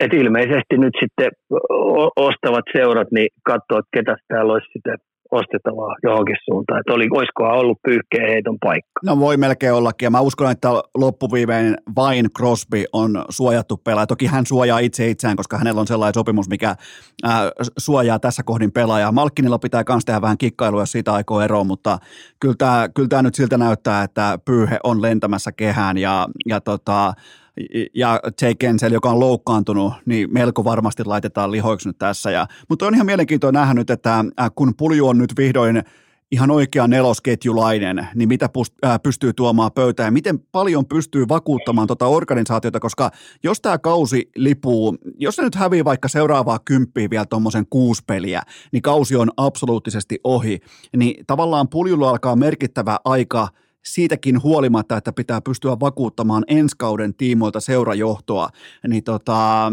varmaan aika ollaan samaa mieltä siitä, että puljun kausi, sen tiimoilta pyyhe ei lennä kehään ei lennäkään. Ja sitten jos tuossa tosiaan varmaan lähiaikoina, jos ne rupeaa jätkiä pistää ulos ja huomannut sen, että nostaa kädet pystyyn, että pudotuspelijuna on mennyt, niin sitten entistä enemmän niin puljuurulla tullaan testaamaan ja kokeilemaan. Ja, ja, ja sitten kun me puhutaan kolmannen, neljännen kentän pelaajista, niin sitten tämä karvauspelaaminen pitää tuottaa siellä. Eli sä pystyt, kun täytyy kärkipelaajana saada kiekolle stoppia ja varsinkin pystyy aina kamppailemaan niin, että se pakki on purassa tai jos oot kakkosena, mihin suuntaan se kiekko tulee, niin se ei koskaan mene sun läpi. Että ne on semmoisia isoja juttuja tuolle Sallivanille, että mitkä pitää olla ihan ehdottomasti eh, niin toimivaa osa-aluetta. Ja puljuhan me tiedetään, että se on iso kokoinen fyysinen kaveri, niin, niin, niin tuohon taktisuuteen, tuohon suunnanmuutospelaamiseen, niin ei voi jäädä sitten pelistä kiinni että toivotaan kaikkea hyvää, mutta peliaika, peliaikaa varmasti tulee ja, ja, ja, ja näyttöpaikkoja tulee. Ja Puustinenhan siellä on todistanut omanlaisensa juttu, että ihmiset ei edes ymmärräkään, kuinka kovan grindauksen tämä kyseinen pelaaja on. Monta, monta vuotta he ei painanut tuolla farmissa. Ja aina kun se on sitten tästä tänäkin vuonna nostettu ylös, niin se on saanut jopa tulosta tehtyä, tehtyä siellä. Ja sitten kaiken lisäksi mitä itse on kuullut ympäristöä, niin viimeisen päälle hyvä tiimi jätkä. Että tota, no niin, et Sallivani on varmaan vaikea olla tykäämättä tästä kyseisestä kaverista. Kyllä, ehdottomasti toi kaikki pitää paikkansa. Mennään, me, me tullaan oikeastaan, nyt sun tapauksessa ää, ei mennä, vaan tullaan tänne kotimaahan päin tässä kohdin. Hypätään jääkiekon SM-liigaan, nimittäin täällä huudettiin nyt sitten faktusittiä jäähallin käytävällä ja kaikki pöyristöjä. Hyvä, ettei soitettu sosiaalityöntekijöitä, eikö kukaan ajattele lapsia. Ja tota, sä Ika tiedät jotain siitä, kun SM-liigalta tulee kurinpitomenettelyitä ää, päävalmentajalle, eli Richard Grönborg, me meuhkasi pitkin Nokia, Nokia-arenan alakäytävää ja otti kymppitonnin sakot, niin mikä on niin kuin tuollaiselle, sä oot kuitenkin pelikieltojen veteraani, niin tota, mikä on sun yhteenveto tästä, tästä aika kuohuttaneestakin tapauksesta? No joo, siis mä, olisiko tässä ollut pari kuukautta sitten, niin, niin, niin mä nostin itsekin julkisesti se, että mä oon niin ihmetyttää, että minkä takia tuo Grönborg jaksaa koko aika erien sisällä ja peli, varsinkin joka pelissä niin kiihkoilla niistä tuomareista. Eli, eli käydä tämmöistä peliä, peliä tota tuomareita vastaan, vihelyksiä vastaan ja tuomari, tuomarijärjestelmää vastaan. Ja sitten pelien jälkeen, mitä oli kuullut, niin aina, aina haukuttiin kaikki pystyyn siellä, vaikka oli joukkueen voitti ja sitä ja tätä, mutta mä en tiedä, jotenkin tuntuu siitä, että toi on sellainen peli, jossa ei jää mitään muuta kuin hopeet kaulalle. Et mä en usko, että se auttaja palvelee pitkässä juoksussa. Päinvastoin saattaa jopa kääntyä vastaan. Mutta äh, Grönborilla oli tätä problematiikkaa äh, tota noin, myös Sveitsissäkin. Ja tota noin, se on ilmeisesti tämmöistä tietynlaista peliä, että hän haluaa, että oma joukkue näkee, että hän on koko aika heidän puolella, tai sitten hän myös laskee matemaattisesti sen, että pitkässä juoksussa, kun hän kiihkoilee tätä, niin, niin nämä jutut menee ainakin sitten peleissä tasan, että, että tuomarit joutuu olemaan paljon tarkkaavaisempana. Mutta aika outoa toimintaa on. Ja sitten toinen juttu, mikä nyt täytyy tikun nokkaan nostaa se, että kuka tämmöisen nauhan muuten vuoti, koska eihän nyt Grönborg ole ainoa itse niin kuin monta vuotta on sitten liigassa ja, ja, ja tota noin, niin Mestiksessä niin, niin, niin nähnyt, että toihan on ihan joka, joka valmentaja huutaa ja kiihkoilee tuolla käytävillä ja vetelee sitä sun tätä ja koittaa saada omia etuja. Ja sen takia itse niin nauratti sitä, kun mä oon kuitenkin omasta mielestään en ole tietenkään puhtainen pulmunen, mutta mä olin siitä kilteimmästä päästä, että mä en nyt jaksanut kiihkolle, koska meidän peli oli jo niin monta kertaa aivan sekaisin, että mulla oli ihan riittävästi tekemistä saada oman joukkueen peliä kuntoon, ja myös saatana voinut meidän tuomareitakin palvella siinä sitten vielä. Niin, niin, niin, tota noin, niin kuka sen vuoti tämmöisen nauhan? Mä... Et itsellähän kävi silloin, se pitkä nakki tuli, niin, niin, niin MTV, mutta eihän meillä, eihän liigalla ollut MTV kanssa mitään sopimusta, niin se oli ihan loogistakin, että liiga, ää, tai MTV pitikin tehdä siitä mediajuttu, koska tota, no, niin mä jäin rysän päältä kiinni siitä huudosta. Kyllä, ja eikä siinä, mä, mä luulen, että tässä oli vähän niin kuin ikään kuin sama prosessi, että siellähän siis laitetaan hyvissä ajoin kaikki nauhoittava niin kuin, välineistö käyntiin jo ennen kuin coachit tulee paikalle. Varmaan niin kuin jollain neljän, viidenkin minuutin varoajalla lähtee kamat käyntiin, voisin kuvitella näin. Ni, niin nehän nauhoittaa sitten ne laatumikrofonit nykypäivänä, niin hyvä, ettei koko, koko tota Tampereen esikaupunkialuetta myöten kaiken talteen, joten tota, mutta se on sitten totta kai eri debattinsa, että kuka on tiennyt, että hänellä on se nauhalla ja miten se on sitten voi olla hyvinkin, että koska tuolla on myös uutisarvoa, että että siellä on meuhkattu, siellä on käytetty tällaista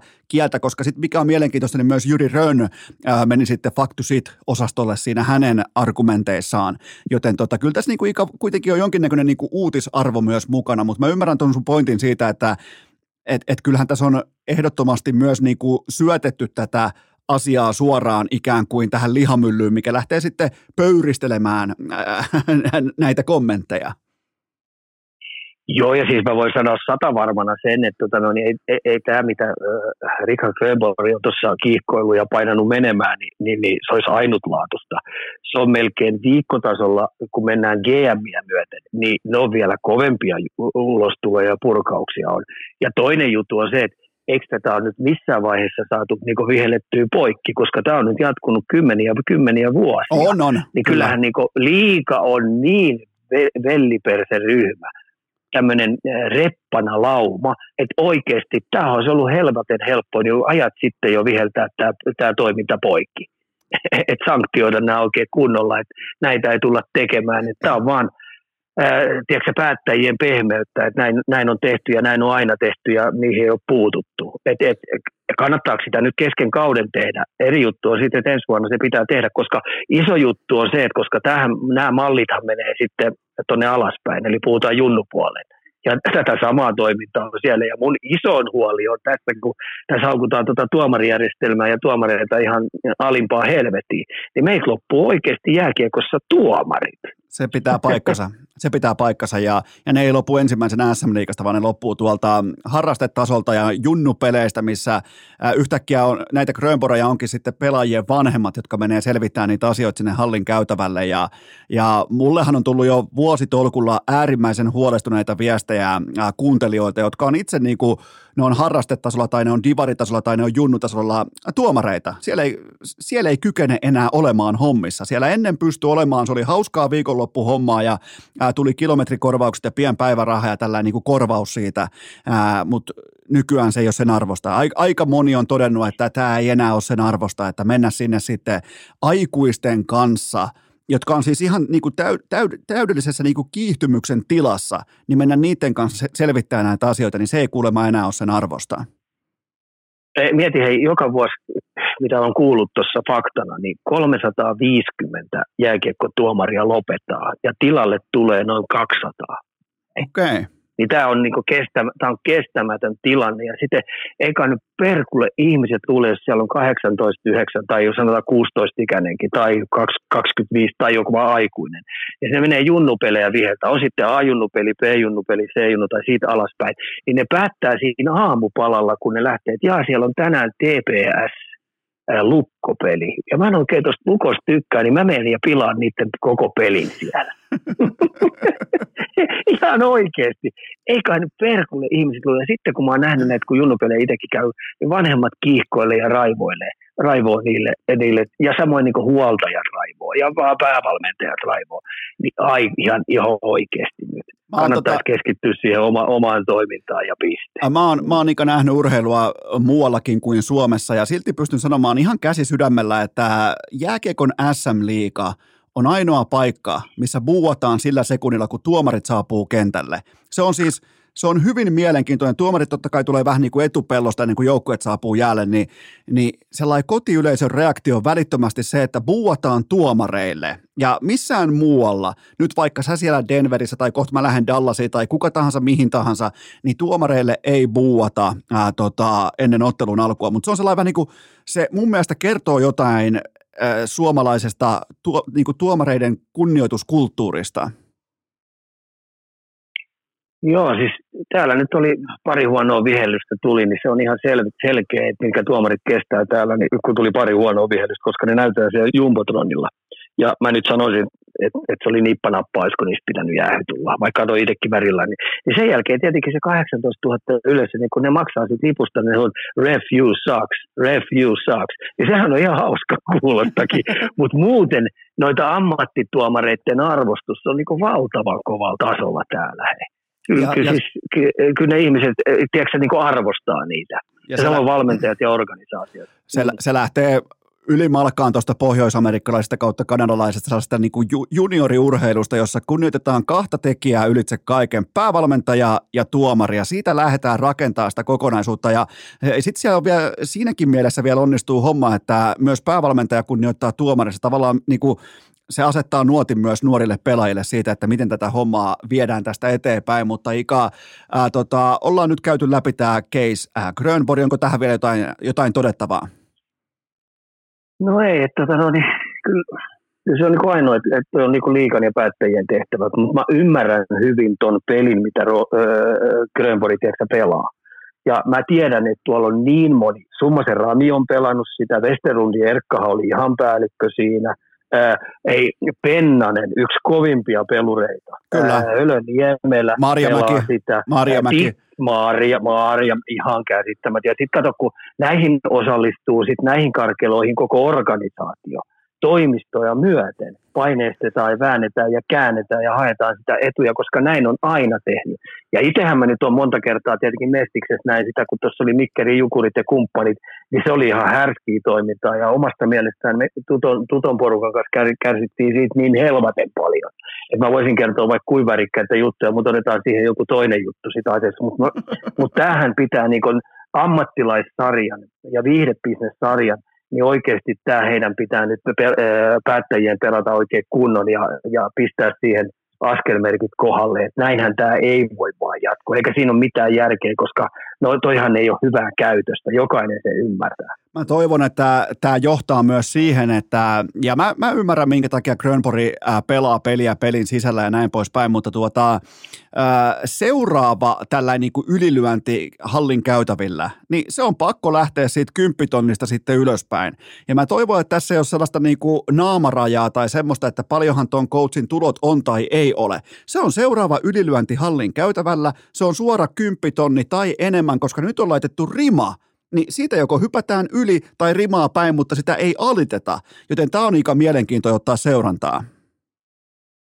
Niin no, joo, ja sitten tämä oikeasti pitää olla tasapuolista. Kyllä. Tämä pitää olla tasapuolista oikeasti. Että tota noin, niin siellä kun ruvetaan menee, jos joku kiroilee suomen kielen samalla lailla, niin pitää muuten napsahdella. Kyllä, ja sitten joku Maso Lehtonen tiedään 20 tonnia vuodessa, niin se maksaa 10 tonnin sakkoja, niin siinä ei kuule kauhean, siinä ei montaa kertaa Hämeenlinnan Kosmopolitanissa käydä sen jälkeen, ainakaan yläkerrassa saakka, kun se on se vippi, mutta tota, mennään, mennään Ika kuitenkin. Niin, ja nyt kun sä, nyt kun sä, nyt kun sä, otit, nyt kun sä otit vielä tuon Maso Lehtosenkin tuohon, niin tämä on, tää on yksi semmoinen, mikä uusi, uusi uutinen oli siellä, että Maso Lehtonen heitti ne yhden tuomarin siellä tietyllä tavallaan bussialle, niin sekin nyt, kun siellä on tuomareilla mikit, eikö niin, niin toi on yksi sellainen juttu, että ihan oikeasti niiden kannattaa toi perata, koska toi on myös sen tuomarin oikeudenmukaista, että se käydään läpi, että mitä siinä on oikeasti tapahtunut. Että tota noin, niin toi oli aika huolestuttavakin heitto, että, että heitetään niin mediapalaverista tollainen juttu, tiedätkö Joo, ja, ja, se on ilmeisesti, se on nyt käyty läpi, ja siinä oli Iltasanomissa oli, oli juttu siitä, missä oli kuultu myös toista osapuolta, ja, ja siellä oli ollut sanaharkkaa, mutta ilmeisesti tässä muodossa asioita ei ollut esitetty kuin Maso Lehtonen ne informoi sitten pressitilaisuudessa. Eli tota, et, et, et näin, päin, näin päin, päin tämä ilmeisesti meni. Joo, koska nämä on aina sellaisia juttuja, tiedätkö, että heitellään bussi alle sitä sun tätä ja sitten oikeasti se onkin ihan vähän toisella, toisenlainen juttu, niin, niin ne on aika semmoisia ilkeitä juttuja, että niitä ei vaan pitäisi tulla, mutta mä ymmärrän – myös kaiken näköistä pahaa oloa, mikä tulee, kun HPKllakin tuo kausi on, tiedätkö no ky- aika karme. No kyllä, kyllähän, tällä kyllähän, hetkellä, niin huh, huh. kyllähän se vituttaa. Mutta hei Ika, no. pysytään, pysytään jääkiekon SM-liigassa. Ää, tota, otetaan tavallaan niin kuin Ikan muistivihko esiin. Ei käy sen syvällisemmin mitään läpi, mutta tämä mua kiinnostaa Ika, että onko sun papereissa pelikans mestarikaliberia? Mun mielestä mun mielestä on täysin auki. Tämä onkin aika mielenkiintoinen juttu, että tota noin, jos me ajatellaan, kenellä oikeasti sauma voitetaan mestaruus.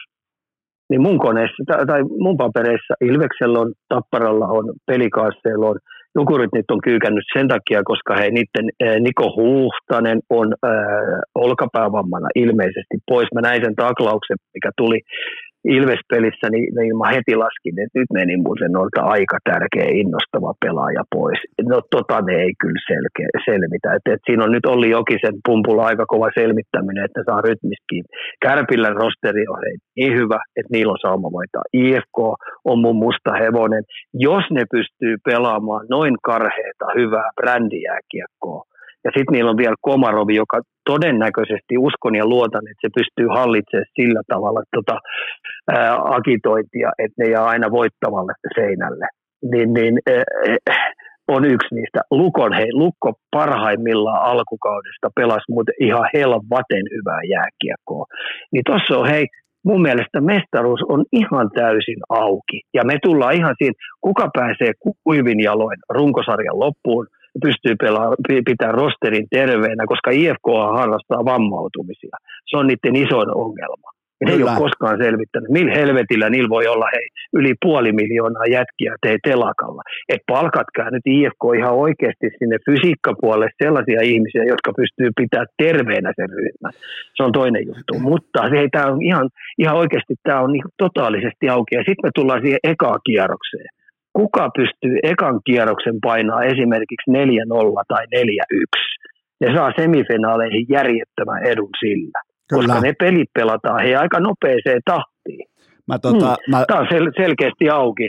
Et jos, sun pitää, jos mun pitää tästä joku heittää, niin mä heitän mun musta hevonen, että jos ne pystyy pelaamaan tuota tunne fyysistä jääkiekkoa ja oikeasti saa jonkinnäköisen tolkun siihen, että niiden puolustuspelaaminen niiden kärkijätkillä, ne, ne ei vuoda kuin verkkokassi niin IFK menee pitkään. Mä tota, mä tuossa juoksulenkillä vähän fiilistelin, mä kävin kanssa läskilenkillä, tein vähän hokihölkkää, niin mä fiilistelin sillä, että jos nyt tänään just, just tällä sekunnilla loppuisi ää, jääkiekon SM runkosarja ja katsottaisiin tietenkin ää, pisteprosenttia tai pistekeskiarvoa, niin ää, meillä olisi playoffeissa vastakkain ottelupari Pelikans IFK, niin meillä olisi vastakkain Antti Tyrväinen vastaa Leo Komarov, niin siinähän pitää kutsua satana pastori kentälle, kun ne alkaa myskäämään, koska ne on siis jatkuvasti, ja mä oikein ootan sitä, miten ää, Tyrväinen ja Komarov pystyy, ja on muitakin tällaisia niin kuin sielupelaajia kohti kevättä, mutta Jäkikön SM on siitä mielenkiintoinen tuote, että ensin nukutaan tuommoin ehkä 55 ottelua, ja sen jälkeen aletaan pelaamaan, ja, ja nimenomaan tällaisia jätkiä tulee sitten esiin, Tyrväinen, Komarov, kumppanit, niin,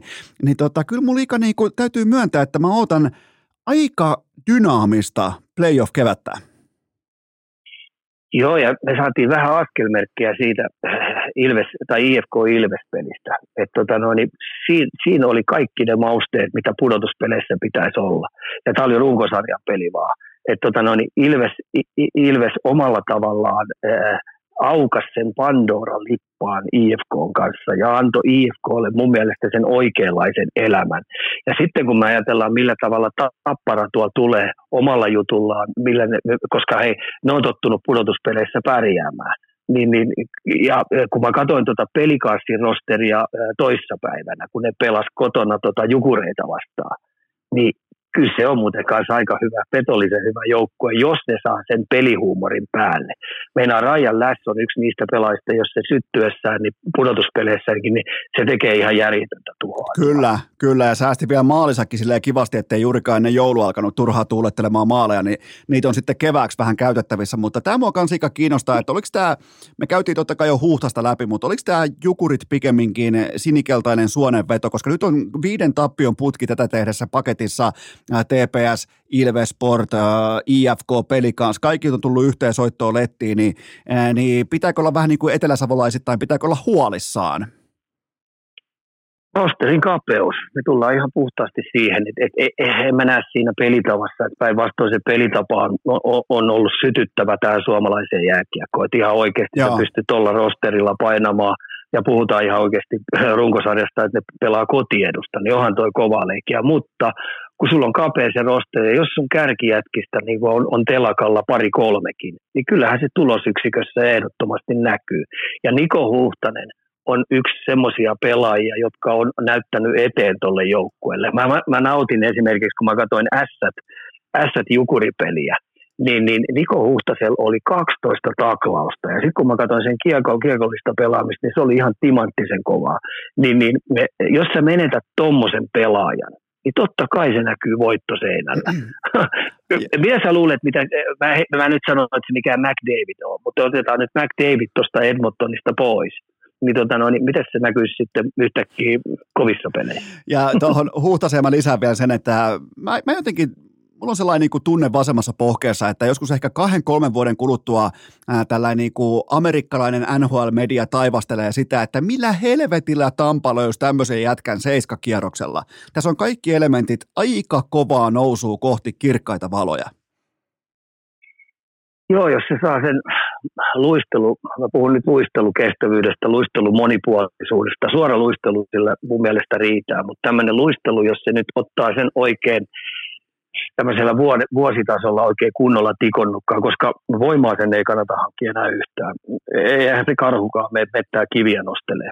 Niin, tuota noin, niin, niin, niin, sen takia, niin jos se sen, niin tämä tempojääkiekko, tämä kaksinkamppailu pelaaminen, tämä luonne pelaaminen, niin sehän huhtasella toimii niin, tota no, niin sen takia siinä saattaa olla tämmöinen seuraava meidän semmoinen jytkyn tekijä, kun puhutaan Pohjois-Amerikan ää, ää, läpilyönnistä. Pakko muuten, pakko muuten puhua karhusta, joka päätti kokeilla nostaa vähän kiviä, niin Pekka Jormakka keskiviikkoiltana, kuunteleikaa, Pekka Jormakka keskiviikkoiltana, se jostain syystä keksi, että hän alkaa nyt tapella. Ja kaikista maailman ihmisistä se halusi tapella Antti Tyrväistä vastaan. Ja ihan näin niin kuin voin todeta, että hyvin ei käynyt, niin näitkö Ika tämän kyseisen myllyn?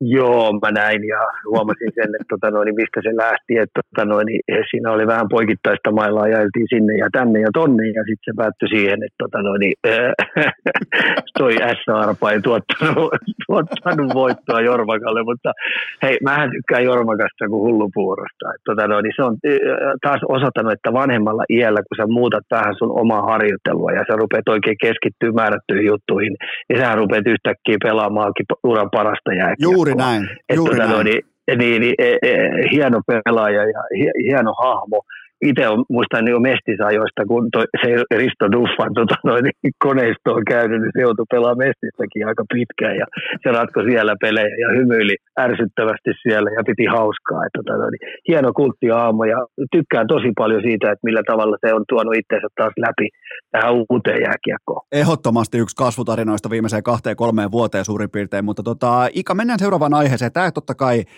tämä herättää tuntemuksia meissä molemmissa, mutta jääkiekko Jääkiekko, äh, ja Liika tiedotti, että mandaattipaikat lähtee pois U20 SM-sarjasta, niin äh, tätä on Ika odotettu, tätä on vaalittu, tätä on vaadittu, niin tota, mitä ajatuksia? No joo, eihän siinä ole kahta sanakaan, että, tota noin, että nämä mandaattipaikat pois ja ruvetaan pistää se kilpailu keskiöön. Ja tämähän tarkoittaa kaikkia liigaorganisaatioita sitä, että ne ei voi puuhastella enää sinne täytyy oikeasti, puhutaan valmennuspäälliköstä lähtien, niin sinne täytyy ammattilaisia palkata, jotta saadaan jumpattua sitä omaa pelaajapolkua kuntoon, koska meidän pelaajapolku nyt laahaa kivikautisella tasolla. Ollaan aina tehty näin, ja muutokset voidaan jotain läppitaululla vetää tai kalvoja heittää sinne tänään on tässä vuosi, mutta edelleen ne palaa niihin vanhoihin rutiineihin, koska ei ole niin väliä niin tämä on oikeastaan C-junnusta alaspäin, kun sä tuotat C-junnuihin niitä pelaajia, niin sun täytyy oikeasti pelata voittavaa jääkiekkoa. Ja, ja, ja tota noin, niin valmennuksella rupeaa olemaan entistä enemmän väliä. niin otan ilolla vastaan. Ja sitten toinen, kun mä, mä, mä on oksettanut nämä akatemiat, eli kun logoseura on akatemiajoukkueita, joilla ne hamstraa sinne pelaajia sinne niin nyt nämä akatemiajoukkueet on heitetty siihen niin mestispuolelle tai sinne Suomisarjapuolelle, että ne joutuu aloittaa siellä, niin tämä palvelee edelleenkin näitä pieniä, jo, pieniä seuroja, että jos sä pystyt c alapuolella niin ole voittava joukkue, niin sä yhtäkkiä voitkin pelata SM C-junnuissa. Mulle... Niin, niin totta kai on, otan ilolla vastaan tämän jutun. Mä, mä tiivistän tämän vielä sillä tavalla, että mulle omakohtaisesti on todella arvokasta se, että ja merkittävää se, että kun nämä kakarat menee hallille, että ne tietää, mistä pelataan, miksi me ollaan tultu tänne tänään ja oppivat sen pienestä pitäen, että voitolla ja tappiolla on merkitystä, koska jos eletään valheessa, että sillä ei ole mitään väliä, niin tulee saatanan kylmä tulevaisuudessa ihan normi työelämässä, kun pitää lähteä mätsäämään kvartaali targetteihin tai tulosvaatimuksiin tai muihin, niin, niin se on hyvä oppia, että sillä on ihan oikeasti merkitystä, että voitetaanko me ja hävitäänkö me ja mihin se johtaa sitten, koska tähän saakka se ei johtanut yhtään mihinkään, koska tietyt logoseurat joka tapauksessa pääsee tiettyyn paikkaan voittamatta vaikka peliäkään, joten Ika, ää, tätä ollaan odotettu, onneksi tämä on vihdoinkin. Ja tietyllä tapaa niin kuin ehkä mm, nämä harmaa hapset siellä kampaviinereiden ääressä, jotka tekee näitä päätöksiä, niin siellä on ilmeisesti jo, jossain määrin nyt ymmärretty, miten ollaan kustu tämän lajin muroihin vuositolkulla. Joo, ja mä heitän nyt, mä oon tästä sata varma. Tämä ei olisi mitään harhaanjohtamista, vaan oikeasti nyt kun mulla on yli 60 ikää, niin mä oon sata varma tässä. Nyt kun mä taas tänne Pohjois-Amerikkaan tulin, niin täällä esimerkiksi pelataan kymmenvuotisilla turnauksilla tytöissä ja pojissa niin TV-pelejä jotka on niin osavaltion mestaruudesta tai koko Jenkkien mestaruudesta, niin nämä painaa ihan oikeasti laji kuin laji, niin täällä pelataan he oikein isoja niin pytyistä. Täällä voittamisella on ihan pienestä pitäen merkitystä. Niin minkä helvetin takia meillä Suomessa niin koko aika varjellaan, ettei kenellekään tule paha mieli pienestä pitäen. Ei lasketa pistepörssejä, ei lasketa voittoja, ei, ei, ei lasketa tiedätkö, niitä mestaruuksia. Et, et vasta sitten C-junnuissa esimerkiksi aletaan pelaa. Hei mieti 15-16-ikäisenä ensimmäistä kertaa jääkiekossa pääset pelaa Suomen mestaruus, ettei kenellekään tule paha mieli. Tässä on, otan yhden pelaaja esimerkiksi, niin Brad Lambert.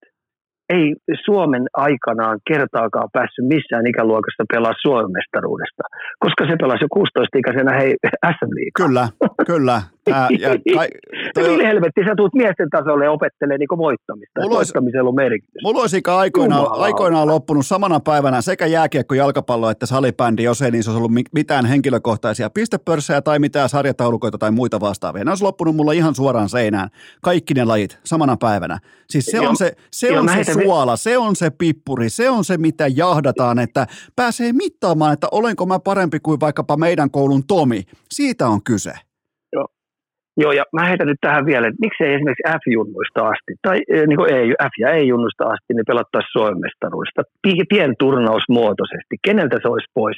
Edelleen voisi olla nämä aluesarjat ja kaiken näköistä, missä puuhastellaan, mutta se koko aika niin kuin askel askeleelta pelattaisiin pienturnauksista ja sitten se päättyisi tämmöiseen Final Fouriin.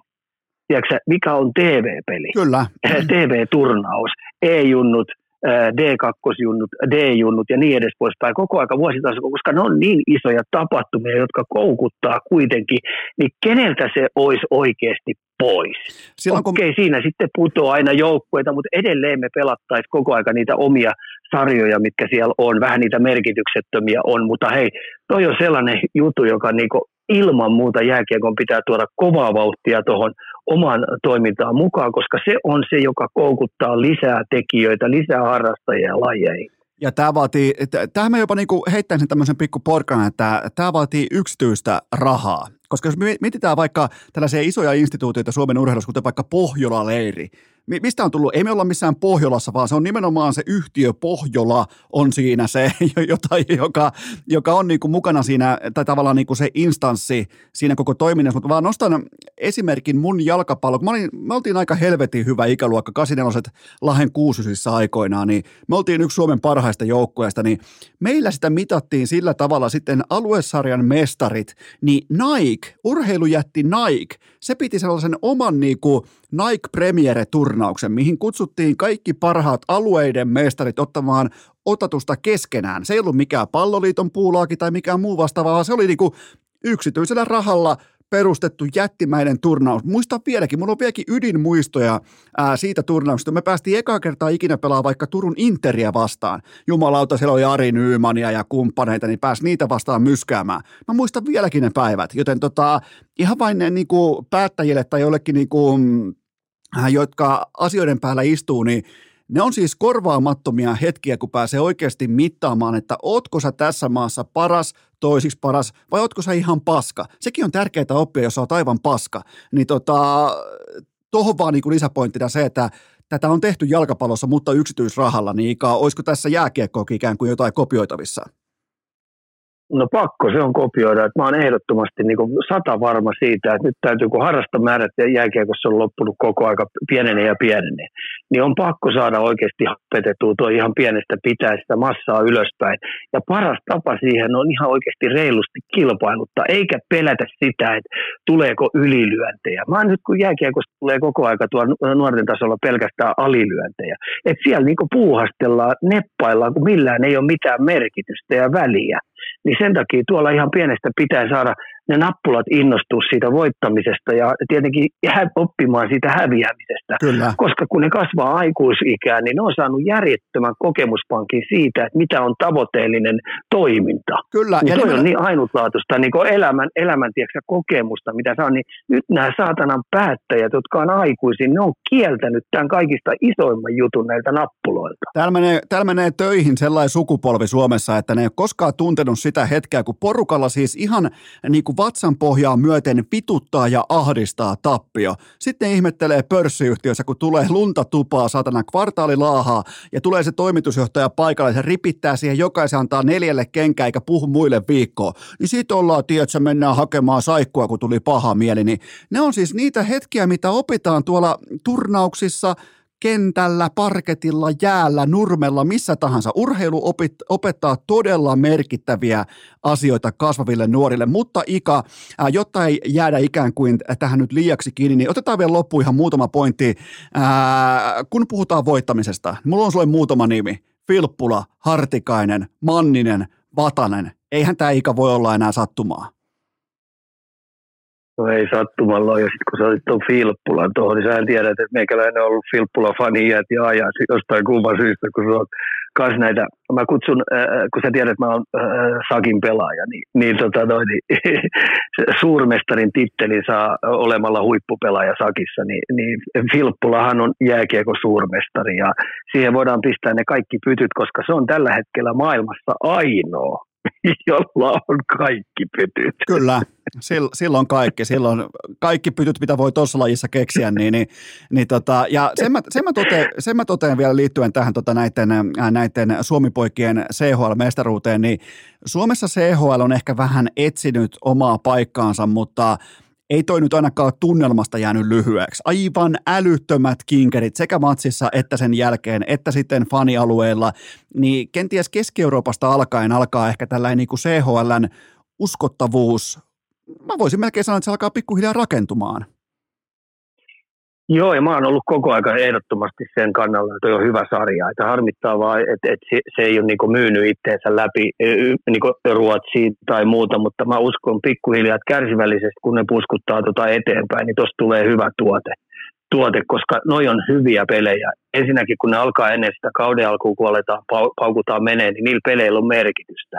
Ja sitten se pääsee perään eri sarjoja, sarjan joukkueen eri pelityylejä vastaan, niin hei, ne on hyviä kokemuksia kaikille seurajoukkueille, että arvostaa sitä sarjaa ja on tykännyt katsoa niitä pelejä tosi paljon. Kyllä, ja toi tunnelma tuolla Keski-Euroopassa, niin suosittelen kaikille, että menkää tutustumaan, menkää paikan päälle, menkää katsomaan ja ostakaa vaikka se pitkä olut siihen ja ihmetelkää, että mitä on, tu- mitä on niin kuin vilpitön tunnelman luonti, että Suomessahan se menee monesti niin, että jos lähdetään, äh, itse vaikka lähdetään arvokisoihin, heitetään vaikka leijonapaitaa päälle ja hauskaa hattua, kun lähdetään vaikka Prahaan, sitten taas oman kylän, seuran, hallilla, niin ollaan ihan tuppisuuna ja aivan saatana, hyvä, ettei vaalita hiljaisuutta, niin, niin tota, tuolla Keski-Euroopassa on sitten hitusen verran eri meininki.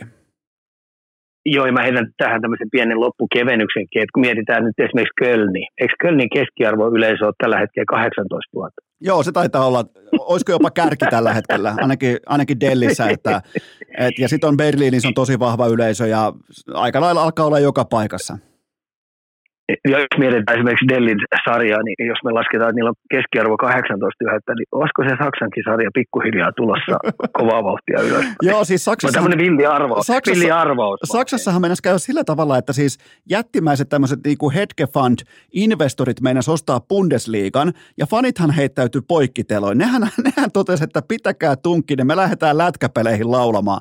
Niin tota, ja nehän siis fanit, niiden voima oli niin suuri, että nämä investorit, ne on vetäytynyt tästä Bundesliga-hankkeestaan kokonaan, koska nämä fanit päätti, että me ei haluta tänne mitään yksityistä rahaa ää, ikään kuin, tämä ei, tämä ei niin kuin muutu miksikään konserniksi tämä toiminta, niin tuossa näkee fanien voiman ja fanien tavallaan ar, niin kuin, mikä niiden arvo on, niin Bundesliga jälleen kerran näytti eteen, niin se oli hauska juttu, että ne lähti laulamaan muun muassa jääkiekkootteluihin nämä jalkapallofanit sitten paikallisia fanilauluja, mutta jalkapallosta eikä puheen ole viimeinen asia, se on se, että Turun oma poika Lukas Radetski tällä hetkellä 84 prosentin suosikki voittavaan koko paskan.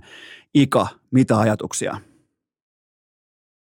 No tietenkin mä en uskaltaisi nyt rajaloida niin sanotusti ja pilata tuota putkea, koska tuota noin, mestaruus ei ole vielä ihan saletti. Mutta jos käy sillä tavalla, että Radeski onko, äh, mitä Bayeri on 11 vuotta voittanut pura peräkkäin Kyllä. mestaruuden, tai, tai jotain se, joo, niin, tota, no, niin nyt jos käy sillä, että Radeski ryöstää mestaruuden Bayerilta, niin se on ihan saletti, että minä pistän anomuksen kaupungille, että Kärsämäen kentälle pitää saada Radeskin patsas.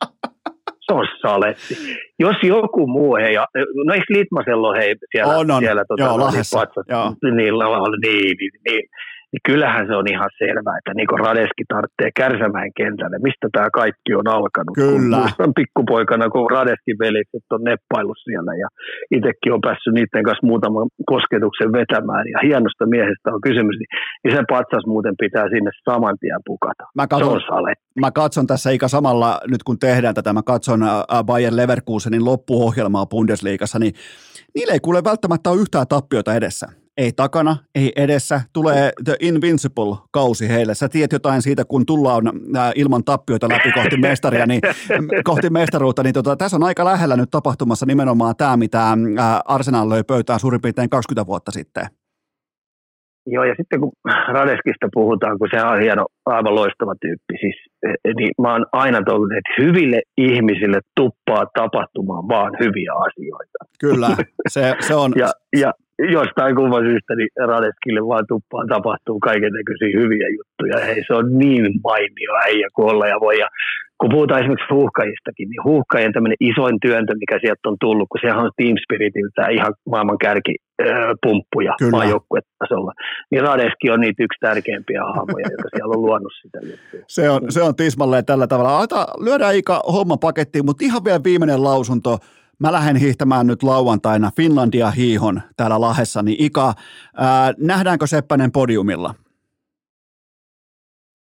No, ei, ei, ei, ei, ei, ei nähdä, mutta mä arvostan sitä, että kaikkea tämmöistä kestävyysurheilua arvostan. Ja kun tässä on, itse on kovimman kestävyysurheilun tehnyt niin sulkavan soudussa. Ja toinen mun tämmöinen kestävyystoiminta oli rullaluistellen Tampere, Pori, Rauma. Ja mä olin päättänyt, että jos me jään pudotuspeleistä sinä vuonna ulos, niin mä luistelen sieltä paikkakunnasta, missä viimeinen peli on, niin mä luistelen jonain päivänä sieltä takaisin Raumalle. Ja se oli se mun nakki, että että tota, no, niin arvostan sun äh, kestävyysurheilutoimintaa suuresti. Kauan, Ole hyvä ja ka- lusi. Kauan muuten tota, rullaluistelee nimenomaan tämän etäisyyden. Oliko siis tota, oliko Raumalta Pori vai mikä oli matka?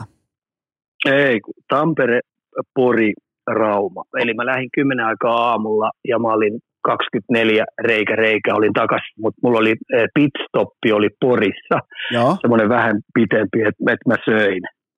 Ja olisiko vaan joutunut tunnin siinä jumppaa, että mä sain mun paikat auki ja sitten mä sain kaksi semmoista oikein juotavaa granaattia, missä oli energiaa äh, niin käteen, että mä oikeasti pystyin vielä sen Porin Rauman luistelemaan. Mä olin 24 reikä reikä oli Porin, teikö Rauman torilla. Okei, no toi kuulostaa ihan terveeltä toikin, mutta mä lähden myskäämään tosiaan lauantaina sitten Finlandia ja hiihtoon, mutta Ika, sä lähdet siitä nyt eteenpäin sitten kohti Denverin, äh, Denverin tota, äh, päiväkattausta, siellä on koripalloa, joten lyödään homma pakettia ja kiitokset jälleen kerran Ismo Lehkonen. Kiitos. Ja kaikille kuuntelijoille Laila Pokonen teitte ihan normaalin tapaan maanantaina. Jatkuu. Kaltoin elämäni mun, vaikka kaikkeni annoin edessäsi sun tulee ruoskaa, tulee ruoskaa. Ja kipu kiihottaa. Miksi